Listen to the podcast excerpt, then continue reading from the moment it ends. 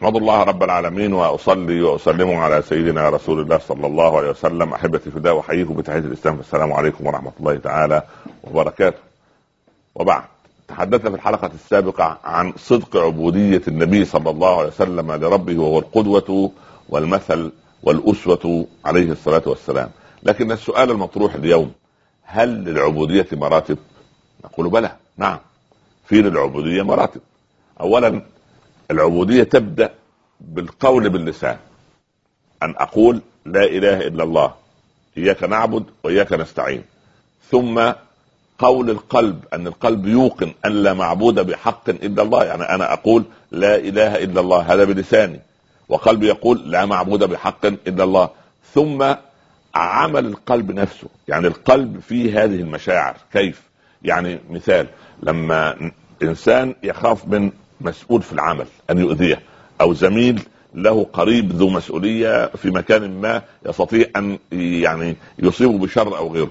فإن أصابه خوف وهلع من هذا الإنسان فاعلم أن هذا القلب ليس فيه عبودية حقة ولا فيه مراتب من مراتب العبودية لله سبحانه وتعالى. طالما أنه يخاف من الناس وتخشى الناس والله حق أن تخشاه. اذا العبد من الواجب يدخل عنده اليقين أن يكون متوكلا على رب العباد.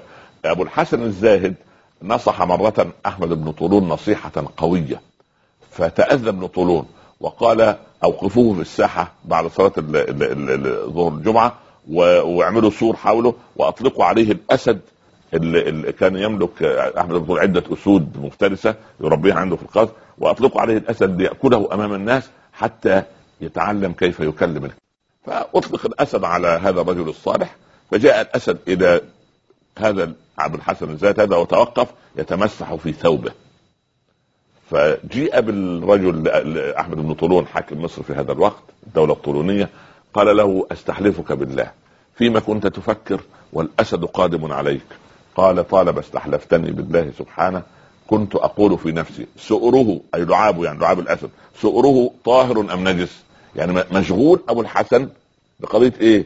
أن يا ترى هو لما يأكلني هو لعابه طاهر أم نجس ثيابي ولا لا؟ يعني شغل نفسه بقضية فقهية. فأي قلب هذا القلب إلا أن يكون فيه مراتب العبودية الكاملة لله. فلما يكون العبد عنده مراتب عبودية أو يعني لحق أو حصل وتلقى في مراتب في مراتب العبودية تلك هذا أمر سبحان الله. الإنسان يجب أن يتقي الله رب العالمين. ابن عباس ماشي بالمدينة وجد الناس وراح صلاة العصر خلت الشوارع من أهلها. ما الذي حدث؟ الناس مختبئة خلف البيوت إيه المشكلة؟ قالوا أسد جاء من البراري ودخل شوارع المدينة فالناس في حالة ذعر قال وأين هو؟ قالوا يعني في هذه الناحية تقدم ابن عباس إلى رضي الله عنهما إلى الأسد وقال له كلمتين فإذا بالأسد يعني يدور إلى الخلف ويعدو نحو الصحراء مرة أخرى قال يا ابن عباس ماذا قلت له؟ قال قلت له إن كنت تؤمن بالله واليوم الآخر فعد من المكان الذي جئت منه. قالوا هل يفهم الأسد كلامك؟ قال نحن قوم خفنا من الله فخوف الله منا المخلوقات. الإنسان لما يخاف من الله يبقى دي مراتب العبودية الحقة. والإنسان لما يكون له في هذه المراتب ال ال ال يعني يعني قصب السبق وله خطوات قوية في قضية أن يعبد الله سبحانه وتعالى بيقين ويعلم أن الله سبحانه وتعالى لم يكن لا يصيب هذا العبد إلا ما ما كتب الله ولا ولا ابدا يعني يخطئه إلا ما يعني كتب الله أو كتب له أو كتب عليه. أما عمل القلب في في في في في, في, في قضية العبودية هو محبة الله التوكل على الله سبحانه وتعالى الإنابة إليه سبحانه وتعالى الخوف من إخلاص الدين لله سبحانه وتعالى الصبر على الأذى الصبر على الأوامر الصبر على النواهي يبقى ما هو المطلوب منا في مسألة العبودية؟ أن نعرف رب العباد سبحانه وتعالى معرفة حقيقية وأن نعلم أن محبته هي سعادة الدارين وأن اتباعنا لرسوله صلى الله عليه وسلم هي التي تمثل لنا العبودية الحقة لرب العباد سبحانه وتعالى. أحبتي في الله إن العبد في هذه الدنيا يجب دائما أن يتذكر أنه يكرر سبع عشرة مرة كل يوم على الأقل. إياك نعبد وإياك نستعين. لا نعبد إلا الله ولا نستعين إلا بالله. هذا هو التوحيد الخالص. هذه المحبة الخالصة. هذا هو هذه العبودية الخالصة. أن نجعل محبتنا وشوقنا إلى رب العباد سبحانه وتعالى.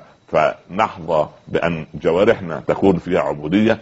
قلوبنا تكون فيها عبودية ألسنتنا تكون في هذه العبودية. اللهم اجعلنا عبادا لك مخلصين مخبتين صادقين. يا رب العالمين واختم لنا منك بخاتمة السعادة أجمعين. وصلى الله على سيدنا محمد وآله وصحبه وسلم. والسلام عليكم ورحمة الله تعالى وبركاته.